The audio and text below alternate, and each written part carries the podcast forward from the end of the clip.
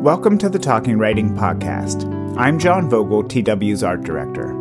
For this episode, TW founder and publisher Martha Nichols speaks with best-selling author Richard Zimler about the newest addition to his Sephardic cycle, The Incandescent Threads.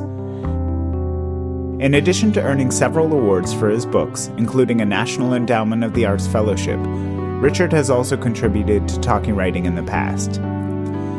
His 2012 essay, A Tale of Two Polands, details his book tour of Poland for the Warsaw Anagrams. The visit marked his first time in the country from which his grandparents emigrated before the Nazi occupation. Their eight brothers and sisters remained, however, and none survived the genocide. During his 2011 publicity tour, he spoke with as many people as he could to delve into the mindset of Poland's post Holocaust anti Semitism, remarking in particular on the sentiment of many modern day Poles that Poland was the exclusive victim of the Holocaust. In this interview, Martha opens up the themes and literary techniques that emerge from the incandescent threads and how they relate to Richard's personal life.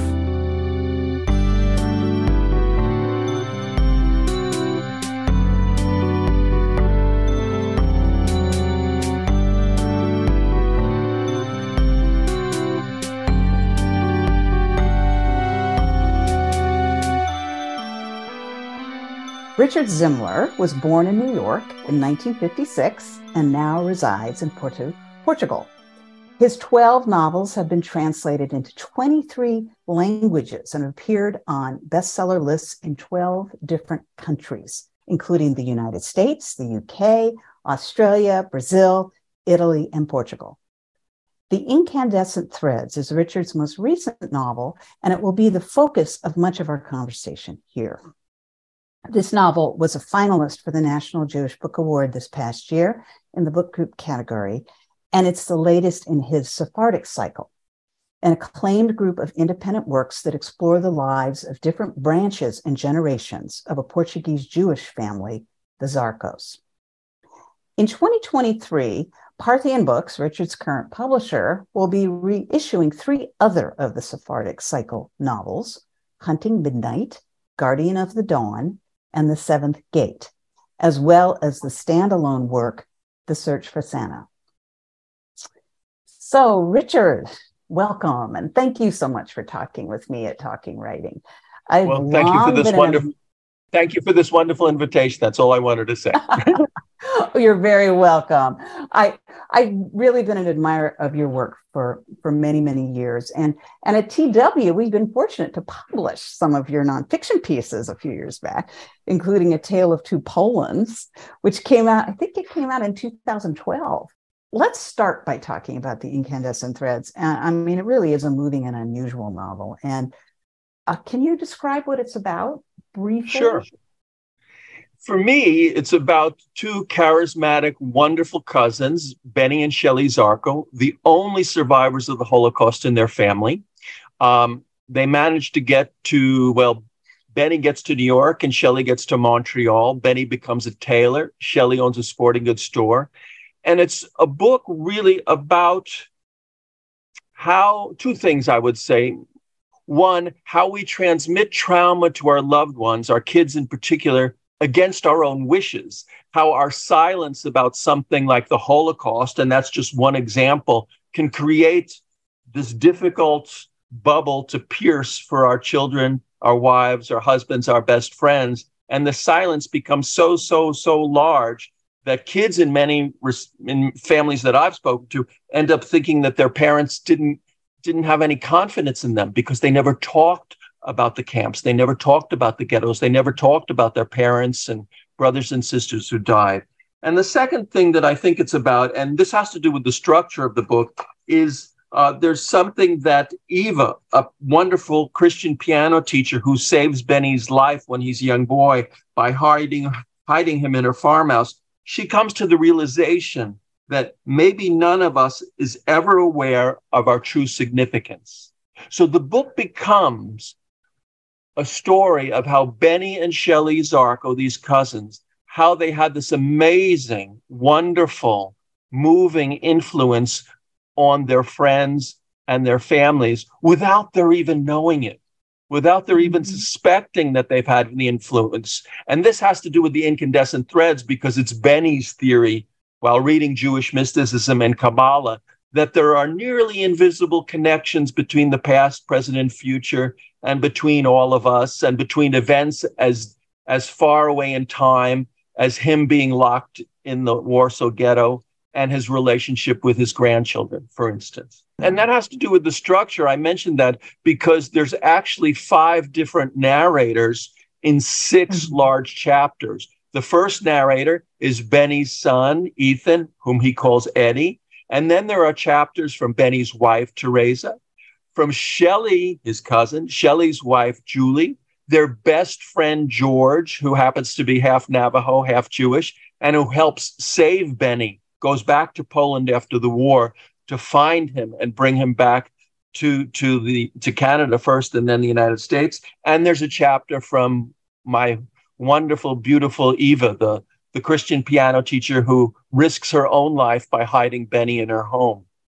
You call it it's it's a it's a novel in mosaics, or I think that's yeah. sort of the yeah, and and that's sort of the, the there's the image. There's not only the incandescent threads, but there's also the image of the mosaic and the different pieces of a mosaic that all fit together.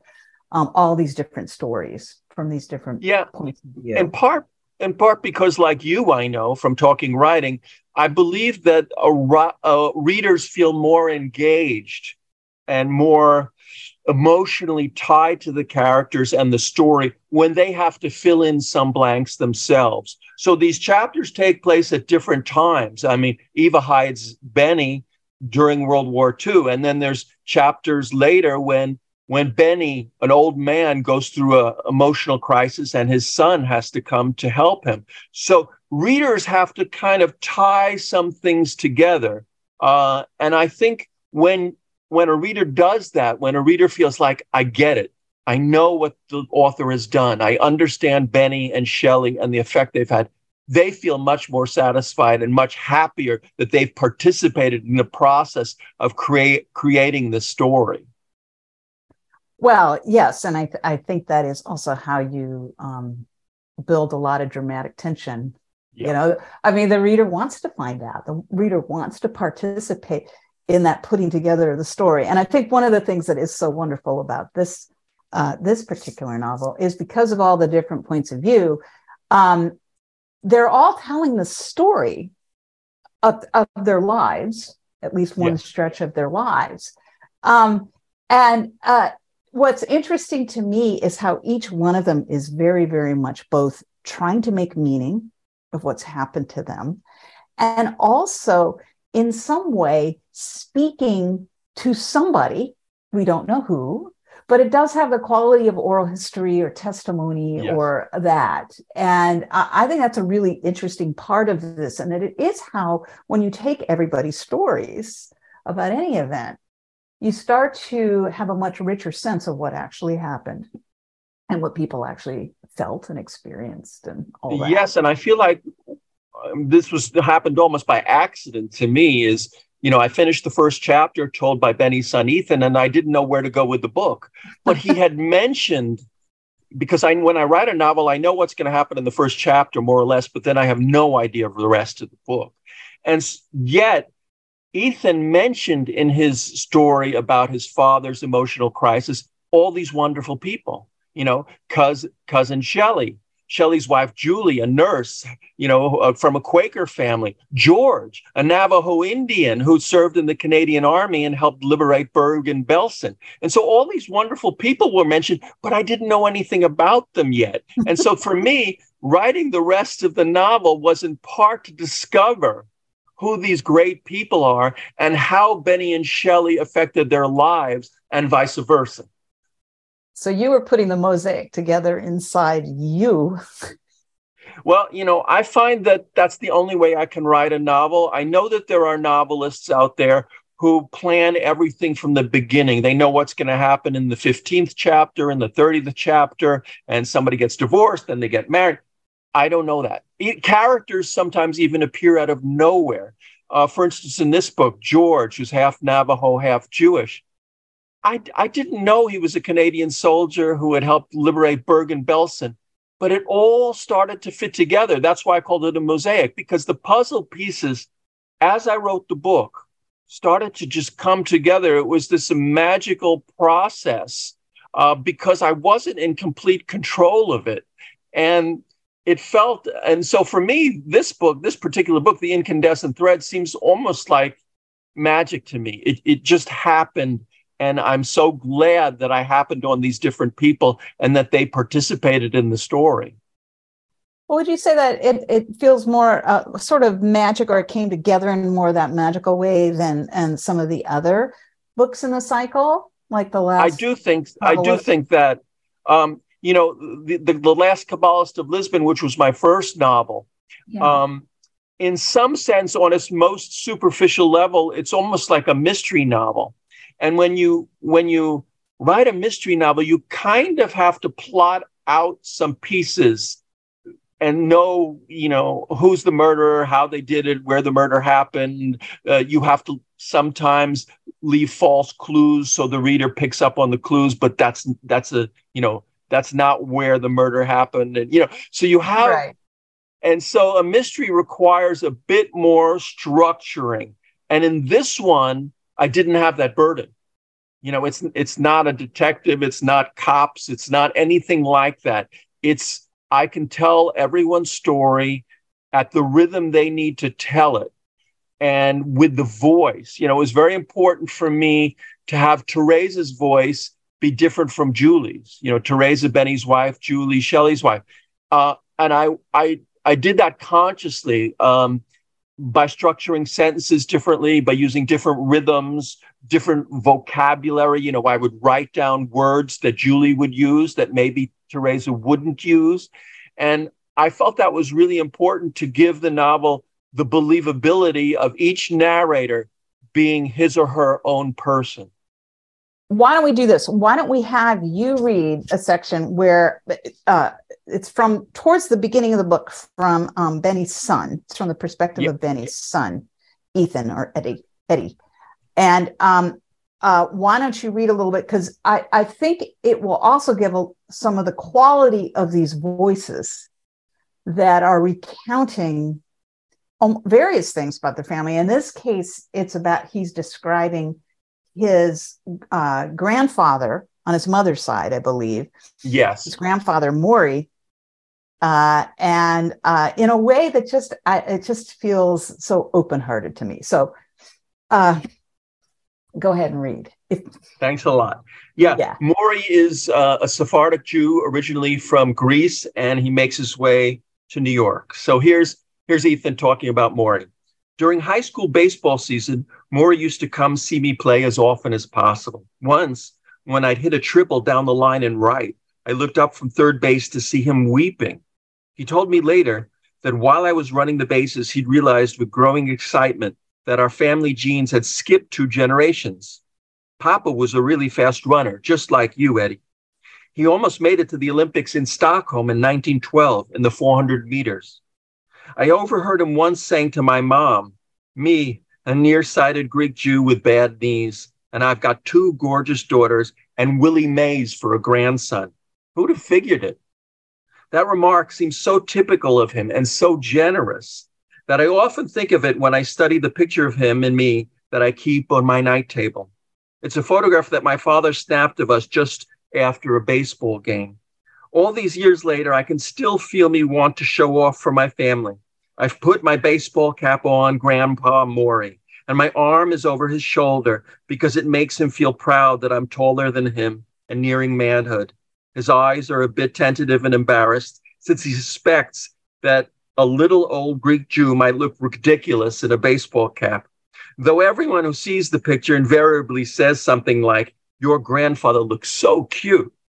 My wife Angie never knew Maury, but came closer to the truth when she said, he looks like he never stopped being a kid. I once asked Maury what it felt like to know he'd never again see the family of his childhood, his parents, or his little brother and sister. He replied, Every morning I light four candles inside my mind, and I'm aware that it'll never be enough, but it's all I know how to do. And I've been doing it since 1947 when I began to accept that no one survived.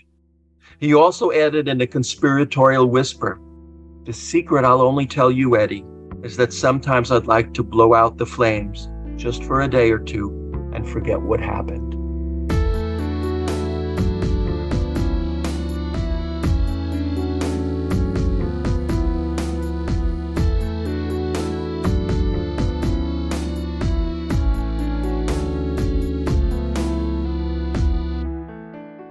In this book, I, I tried very hard to write realistically and movingly about the different characters, but without being sappy or saccharine. You know, you don't want to slide into being, uh, what's the word?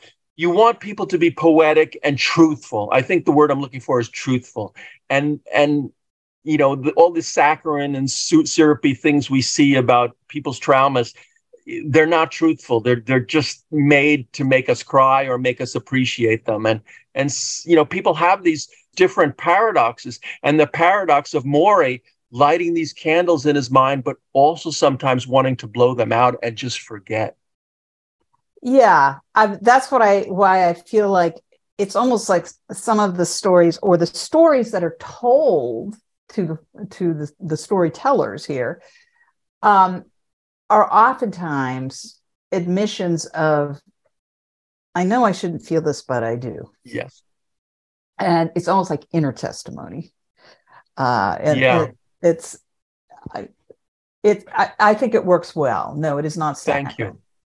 I think sad. I got that a lot from sec. Well, I think they call them second generation survivors. You know, the kids as survivors who would tell me, and I had friends. I grew up in a Jewish neighborhood, so I had friends who were sons and daughters of survivors and and they would tell me i know i shouldn't talk like this or i know i shouldn't mm-hmm. say this but i wish my dad would tell me what happened to him in the camp you know or i know i shouldn't say this but i wish i could just forget the holocaust and just get on with my life. I know. Well it's it's a very normal human response. Absolutely. The problem is it's a paradox there of course is that if if we forget something like the Holocaust, it hap- happens again. It happens again. I mean, you know, you, it's like it, you can't forget something that is such a huge injustice tra- tragedy. So sort of it, that's what's so difficult. Um, yeah. So yeah, I love. I, I I think that there is a real balance here of that. Now, you mentioned the incandescent threads and and how Benny conceives of them. Um, so here I'm wondering, how do you think about them in yourself? I mean, not just the way Benny describes them, but uh, are they literal to you or are they metaphorical? Uh, do you do you believe in incandescent threads? For me, they're both metaphorical and realistic, and I'll give you an example. Okay. When I was 12 years old, I read for the first time The Diary of Anne Frank. And like many people, it had a huge effect on me. And as a 12 year old, I wished I could have saved her, you know, and uh, but none of us could, of course. And we had neighbors across the street, the Goldbergs, who were Hungarian Jews who had survived the camps. We all knew that because they had the tattoos on their arms.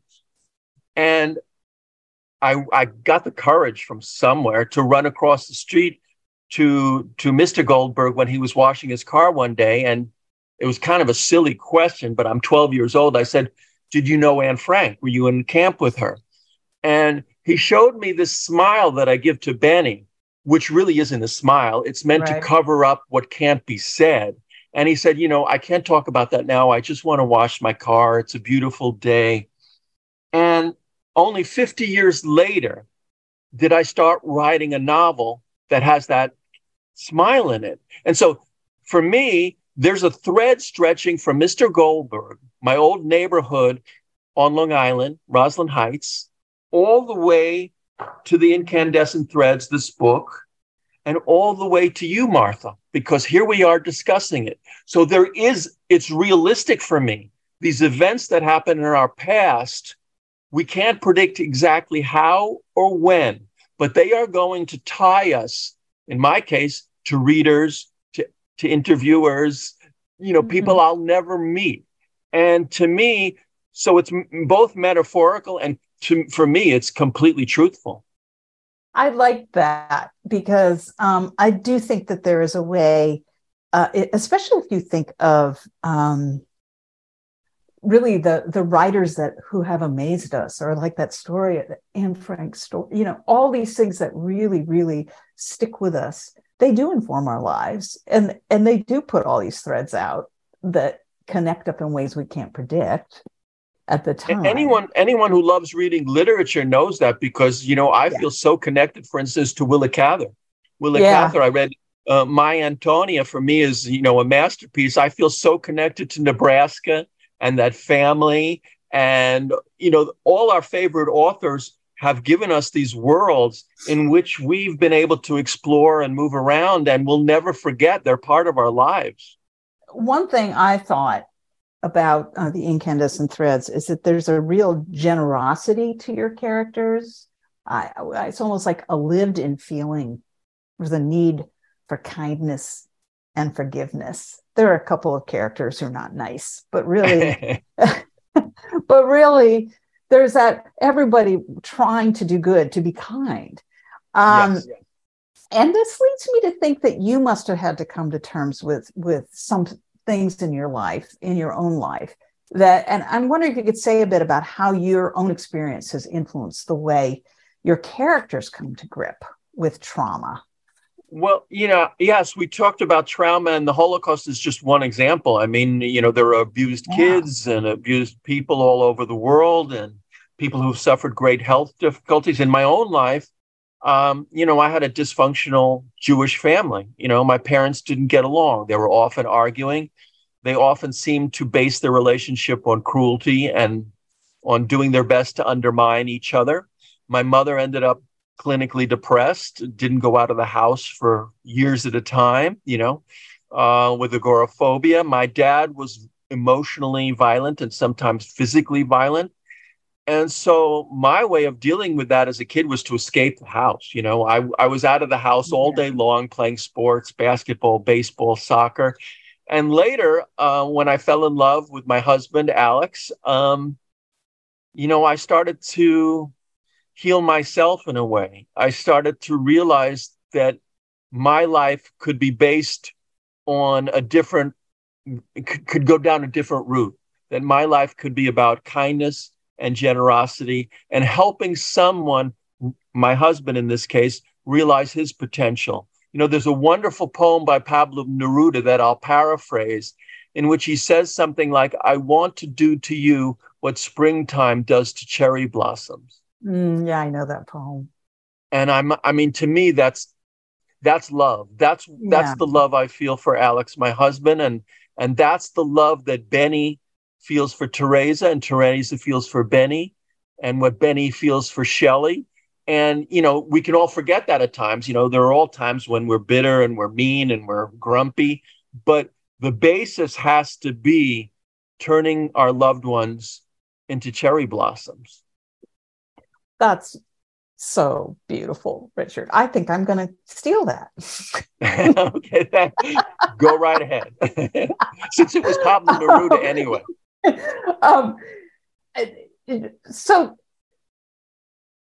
I, it's hard to segue from that, but I'm going to. Okay. Going to try. Um, we talked a bit about um, uh, how you come up with the voices for the characters in this novel. Um, I would say that in many of your books, you have first person narrators. You oftentimes have first person narrators, which is a yeah. choice you make as a novelist or a writer in general. I mean, if you're writing, you know, personal nonfiction, you make some choices about how to be a first person narrator too, right? So, uh, what do you think about characters and voice? Why do you like to use the first person voice? Um, I think I'm a bit limit, limited as a writer, and I recognized my limitation early on, thank goodness, that I'm only able to create something that truly means something to me and that seems realistic and beautiful and poetic when I write in the first person. When I write in the third person, I tend to be thinking too much about technique. You know, am I communicating? Is the technique right? For the character? Uh, what word choices do I need to make? How do I shift from, you know, like this omnipresent third person to a very personal version? And it doesn't work for me because I'm thinking too much about the process of writing. And so the first person allows me to disappear. It allows me to vanish into the characters and the story. Now, there are other writers who are wonderful when they write in the third person, but I can't do it. I just can't. Uh, yeah, I mean, but uh, one thing I think is interesting, though, I mean, if you're just looking at the incandescent threads, is that you still have to make choices about how you tell the stories about different characters. And so you don't have Benny or Shelley telling their own story here. You have their story told through all the other characters, particularly their wives, but also um, the other characters too, George and yeah, Ethan and and so on. So that's another choice. So why did you decide not to not to have them speak their own voice their own story?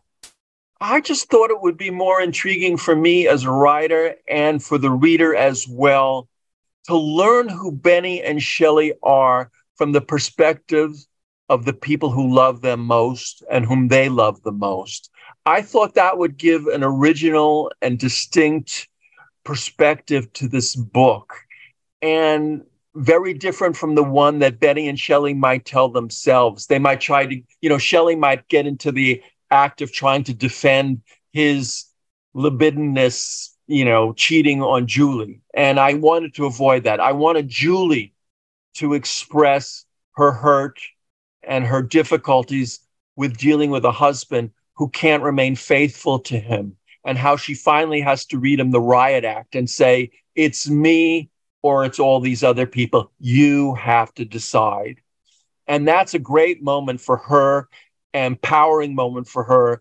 And it's a moment where Shelley has to decide what he's going to do. And happily, he makes the right decision, in my opinion. And so I just felt, felt it would make the book more powerful and more original. Well, and I also think for those particular characters, I mean, this is my take as a reader on this, is that uh, you're absolutely right that they both were struggling so much to come to terms with um, uh, what happened in their escape from the Holocaust and how they remade themselves. They essentially remade themselves at least yeah. once, maybe more than once, right? To me, it doesn't seem so much an optimistic view as a view that people can survive. They actually can't not yes. just scratch along, but they can they can survive. Um, they can find love. Uh, yeah, they, I think you hit the key when you said they remake their lives. They yeah. know they can't go back in the past and uh, give a different ending to what happened to their parents and their brothers and sisters. They can't. Uh, but what they can do, and they come to realize, is that they can change the present and future. They can work very hard to make their relationships with their wives and husbands and kids into what they really want them to be, based again on love and generosity and truth.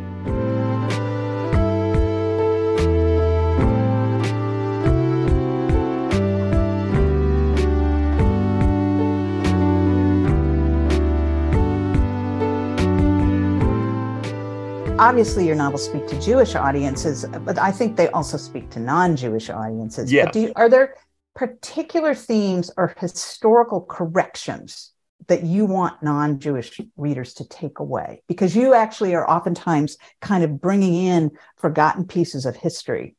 Right. Especially That's an amazing question and one I've never thought about, except here in Portugal, strangely enough, because I live in a country where were they were neutral supposedly in World War II, although we could discuss that for a long time um, because they were a fascist dictatorship at the time. Um, but here, the Holocaust, the details aren't very well known. Just in the last 10 or 15 years, the details about the camps and the ghettos have started to be talked talked about in schools. And so when I go to a school or go to a library or bookshop and I talk about this novel or one of my other novels, like the Warsaw Anagrams that discusses World War II, I'm often faced with, I hate to put it this way, but com- a complete blank. And so, what is it that I want people to take away? And part of what I tend to say is it's really important to understand the dimension of this crime against humanity that 6 million Jews were murdered, 500,000 Roma, Gypsies, and many others. Um, very important, but that doesn't create an emotional reaction in people. Just hearing the term 6 million, you know, people don't break down, they don't react in shock.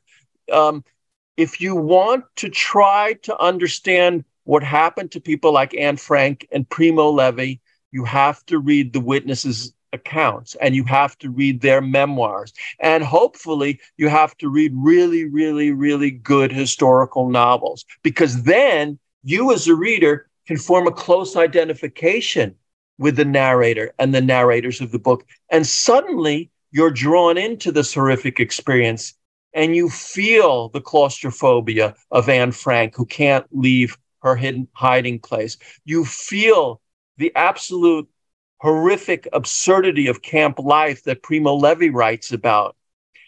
And then I think you'll never really be there, but you can begin to understand why people like Benny and Shelley in my book were so traumatized and had to make this huge, huge effort to remake their lives. Well, I think that's the, you know, the, uh, the, the great strength of witnessing, whether it's very, very powerful kind of personal testimony or, you know, Anne Frank's diary, right? You know, that kind of thing, or or actual really powerful novels, yeah. which bring you in and um, uh, you know, they they create empathy. You know, they bring you into somebody else's perspective. Yeah, I've even heard from readers who've told me, you know what, Richard, I was never all that interested in reading about the camps or the ghettos or what happened to the Jews.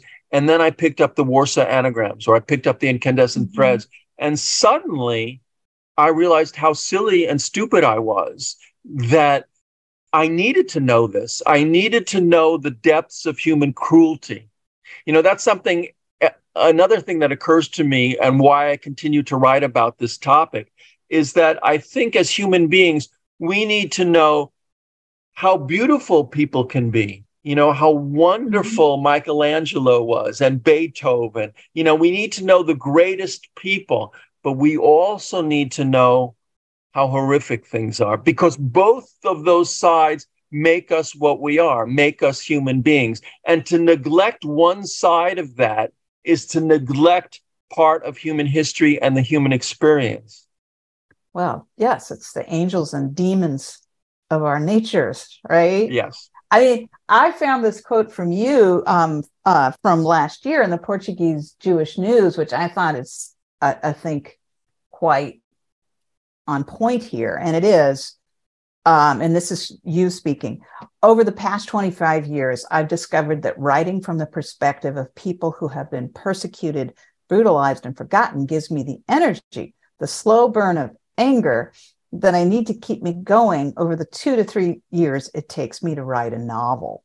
It also makes me feel as if I'm fighting on the right side of history, which seems the best possible place to be. And yeah, so I, I, I that's absolutely true for me. And I, I tell I t- at schools, I tend to tell kids the right side of history is always the side that has a memory. The history in which we forget what seems inconvenient is, is not the right, that's the wrong side of history. And I think if we keep that in mind, we will be better for it and we will make better decisions about our present and future. You know, I, am 67 now, Martha, and uh, you know, I, I'm not I don't consider myself very old, but I realize that my time on earth may be coming to an end in a decade mm-hmm. or two. And I asked myself at some point, what do I want to leave behind? What's my contribution to make this world a more poetic, wonderful, beautiful, compassionate, kind place? And I realized it was my Sephardic cycle, these novels about the Zarcos that are independent books you know, you don't have to read one to like the others or mm-hmm. anything like that. But I realized this is my contribution to Portugal, to America, and to the rest of the world. It may only be a small contribution, but that's what I'm going to leave behind. Well, that kind of leads to my last question, which is what do you lo- love most about being a writer? I love the process. You know, I love writing a paragraph that astonishes me that I discover something about a character like Eva, the piano teacher. She mm. says at one point in this novel that although she hid Benny and saved his life when he was only 11 years old, she realizes that he saved her life as well. That that that that you know remarkable insight came to me out of nowhere because she realizes that if she hadn't worked actively to save this beautiful young man, worked actively against the Nazis, she couldn't have looked at herself in the mirror. She couldn't have continued to play Mozart and Mendelssohn. She couldn't have continued to give music lessons to little kids. And so, in a sense, Benny saved her life too. And it was when I wrote that paragraph, you know, I got like kind of chills because it was a surprise. And so that's what I love most about writing is, is surprising and astonishing myself with these insights that the characters have. Well, it's like it's like the incandescent threads that we all have between whatever is in us and everything that has formed us, right? And this is actually a really, really good place for us to have you read because you're going to read a passage from um, Eva's section. One of the reasons why her section is so moving is that she starts out with such a sense that her life has been a failure and small yes. and that she never really got to go and do what she wanted to do yeah her sense of smallness of and, and then and then how it opens up when this one small uh, boy arrives well he's not that small he's he's 13 think, right? yeah, yeah. but yeah, he's by saving him, she realizes that whatever else happened in her life, it was worthwhile being alive. She did one wonderful thing, and maybe maybe that's enough. Why don't we have you finish up by reading that passage? Yeah, this is a section where um, a Nazi official comes to visit Eva in her farmhouse, and um, he turns out to be a musician and um, loves seeing her beautiful piano there. So he says, the Nazi sat at the piano again and played a few bars of the first of Felix Mendelssohn's Songs Without Words with great sensitivity. I was certain that he chose that piece because Mendelssohn's family had been Jewish. Perhaps he meant to tell me that he knew I was lying. Very likely he thought he was being clever.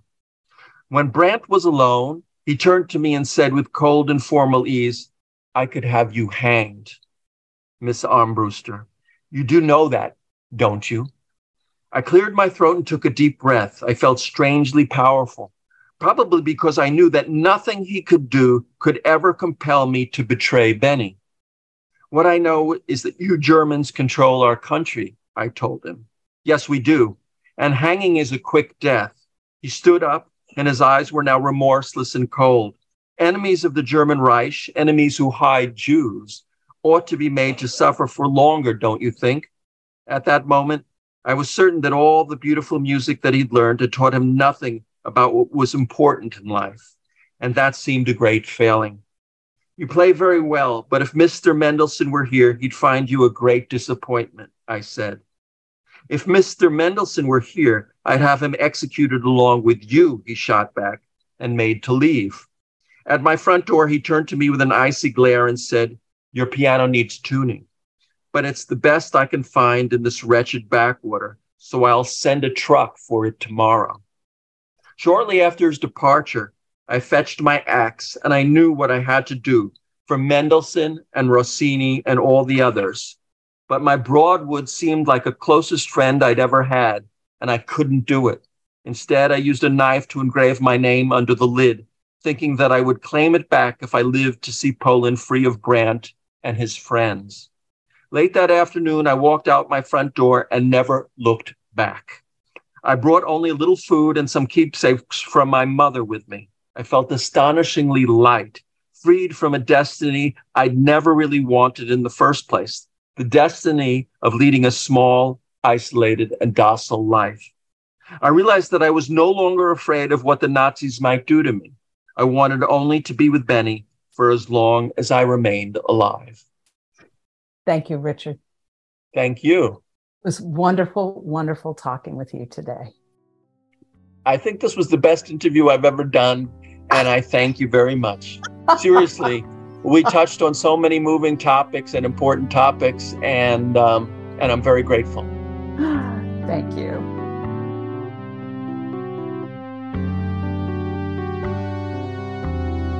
Thank you for listening to the Talking Writing Podcast. We're an independent literary site and nonprofit organization based in the Boston area, but with contributors from around the world.